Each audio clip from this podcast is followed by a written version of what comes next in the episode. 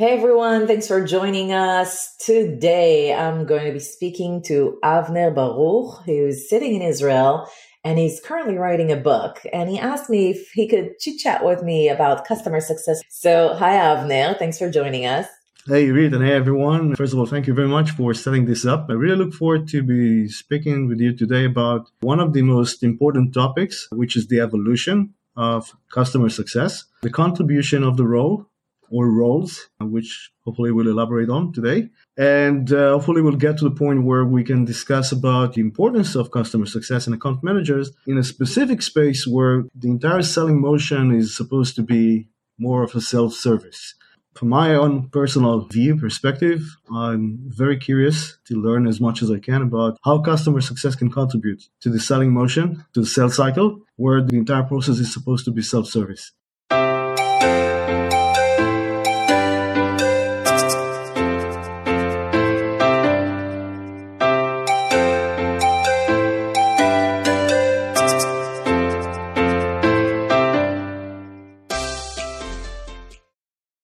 Just get started and talk about you know the evolution. I've seen things you know over the last 10 years i'm very very keen to understand you know what is your take about the evolution of the customer success you know briefly how it started and where it is today. Well i think there's different theories around how it started. I can only share my personal story around you know getting it started. In 2013 march 2013 i joined a company called back then JBara that turned into Gainsight and in these early discussions with the management team, including Dan Steinman, Jim Eberlin, and Nick Mehta, we realized that there's a growing need for SaaS companies that have subscription-based model to fight churn.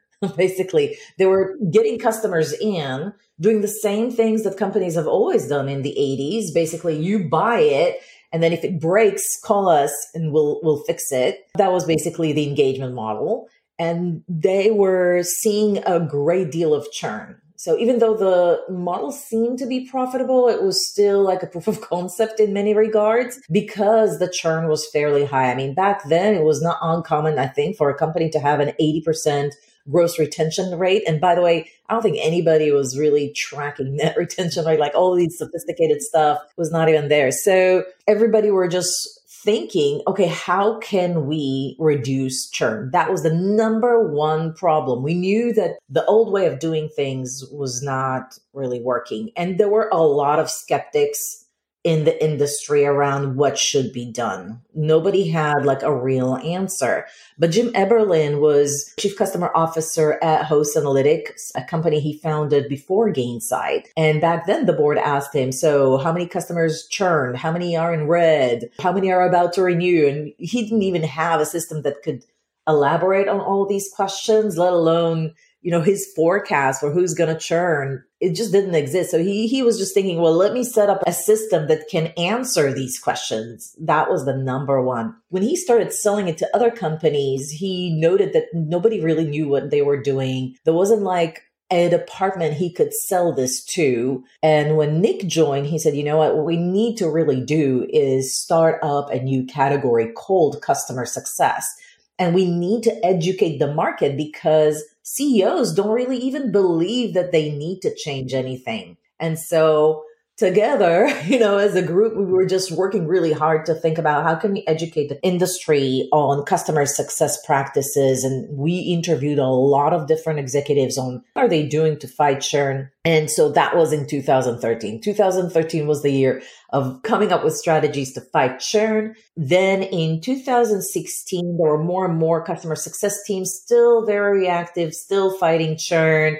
And then Lincoln started to be a lot, Lincoln Murphy, a lot, a lot more vocal about customer outcomes, desired outcomes. And then there was starting to be a pivot around value based conversations. Down the road, a few years, much more popular, becoming the number one job in the world to be hired as the customer success manager.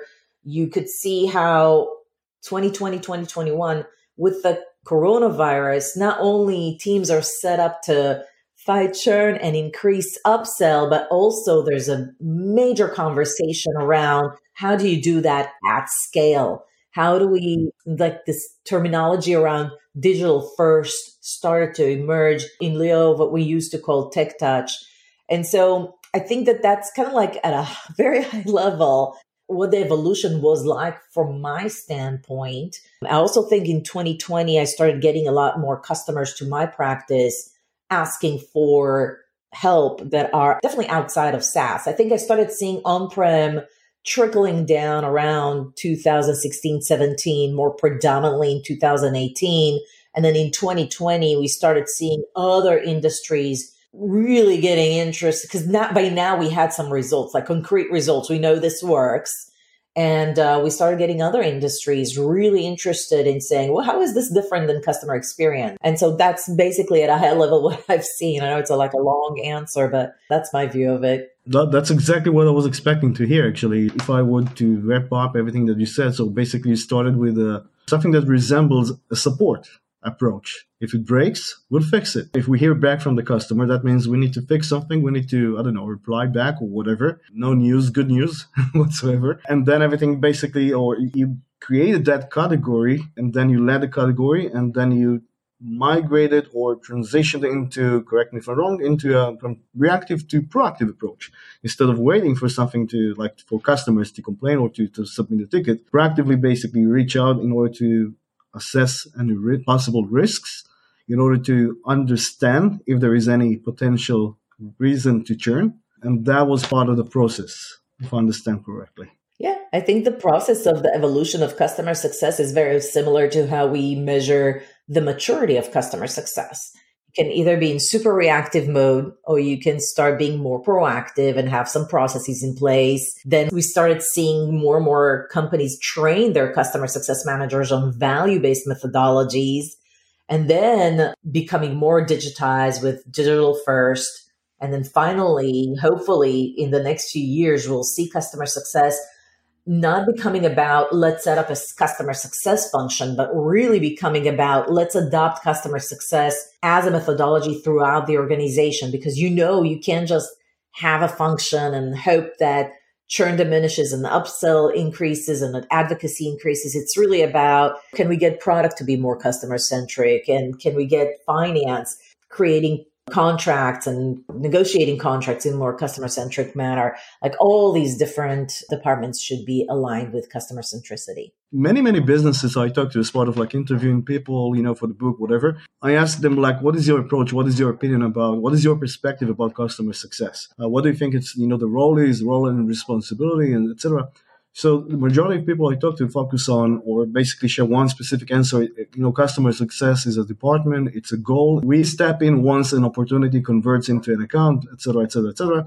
Our job is like you know, basically everything that we discussed before. And some of the businesses I talk to see a more like it's not a departmental goal, it's a company goal. It's a goal that the entire organization shares. So that's a different approach because, and I believe in that, by the way. And you know you can support that idea with you know the right tech stack platform and processes whatever you implement but you really need to implement the right dna to build the right dna in the organization in order to like have everyone aligned to this approach where data that we collect feedback data whatever nps for example can actually help marketing of course sales anyone in the organization.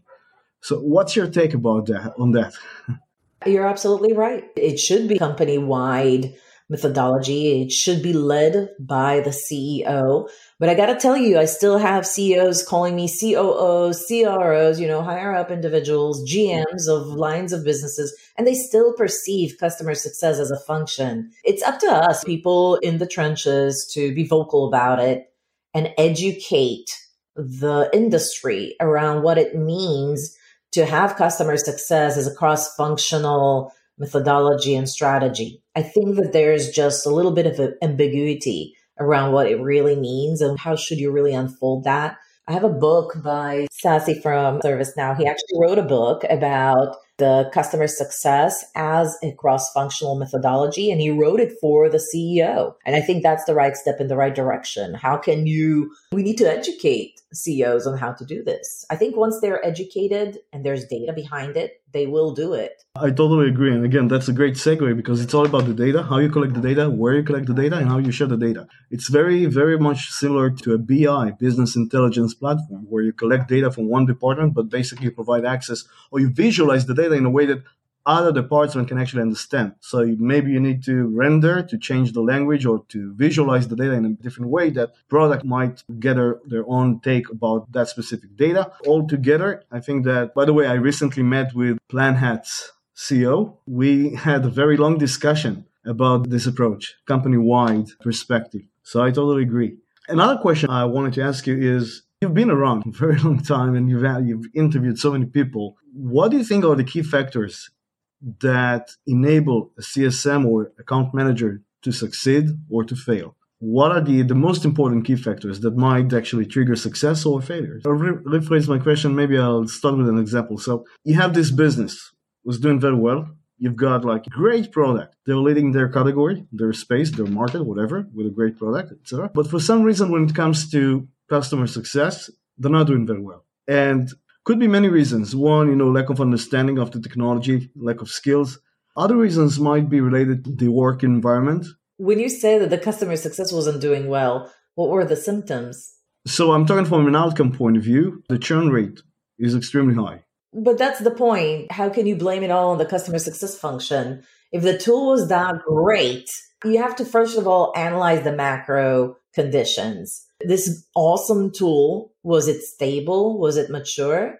It was, I mean, it is stable, it is mature. If everything is excellent, the product is stable, why would there be churn? Usually, it could be a number of reasons. It could be that the structure of the organization is not supporting the customer journey and what the CSMs need. And I actually did a, a couple of presentation around that topic. You have to build the team to support your business model. It's very, very important. And so when you analyze the business model, you want to think about, okay, what do your customers need?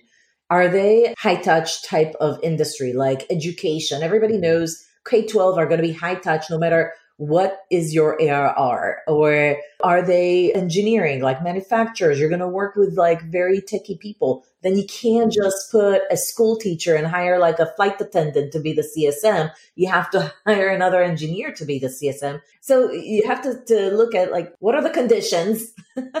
and then uh, did I design the right CSM function? So sometimes the design is incorrect because somebody read a blog and then they decided to do one thing because everybody says whatever and it just doesn't work. I always go back to the fundamentals. Who's the customers that we're working with? What should the segmentation look like? What is the CSM to customer ratio that's needed given the customers that we're working with what is the engagement model? Meaning what's the customer csm lifecycle journey with the customer? How are they working with the other teams? What's the r&r as we call the the roles and responsibility? What's the RACI chart like? And then do we have a system so we can hold people accountable? Do we have the right kpis for the team? Are there comp plans aligned with those goals? Did we make clear goals and did we attach the team performance KPIs to those goals? I think when you do all of that, and then do we define processes and templates to empower the team to be able to execute on their jobs? So when you do all these fundamentals right, the chances for the team not to be successful, given that the product is relatively stable and mature, it diminishes greatly. I totally agree. I think that there are many parameters in, that need to be considered as part of the equation that defines success or failures. The greatest challenge I see today, mainly for SaaS businesses, is where you set the expectations upfront with a customer that you know you're going to deliver a self-service product, meaning the customers starts to build expectations on his end. Once I purchase the, uh, you know, whatever it is, I'll get onboarded and they expect minimum touch points with the customer unless it's important, unless it's urgent whatsoever. And when they actually realize there's too many touch points with a customer or customer success, sorry, and they're not getting the, the value from those touch points, this is where both sides starts to basically feel the, the stress and the frustration. Usually this leads to churn. And I've seen it many, many times so far.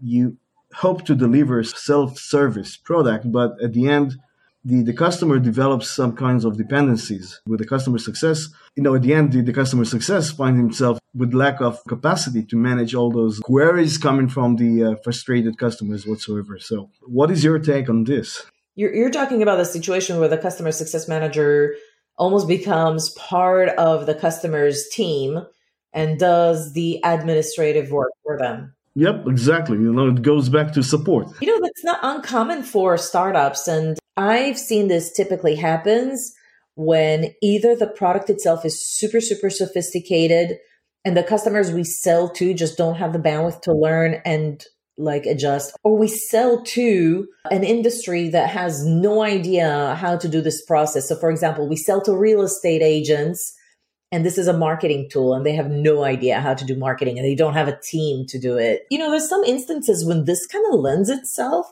I think the number one mistakes that companies do is they don't charge for that service. They sort of like sell the tool. They know their customers don't know either how to do the process, they don't have the time to learn, and they don't sell the service. Like if a real estate agent or like your customer signs up for the tool is because they want the outcome and they understand that the tool is not going to like generate campaigns on its own. And sometimes they would be willing to pay a little extra to do it. Or you can set up like an academy where you teach all this stuff and whatever. Or you can partner with different consultants to like QuickBook does it.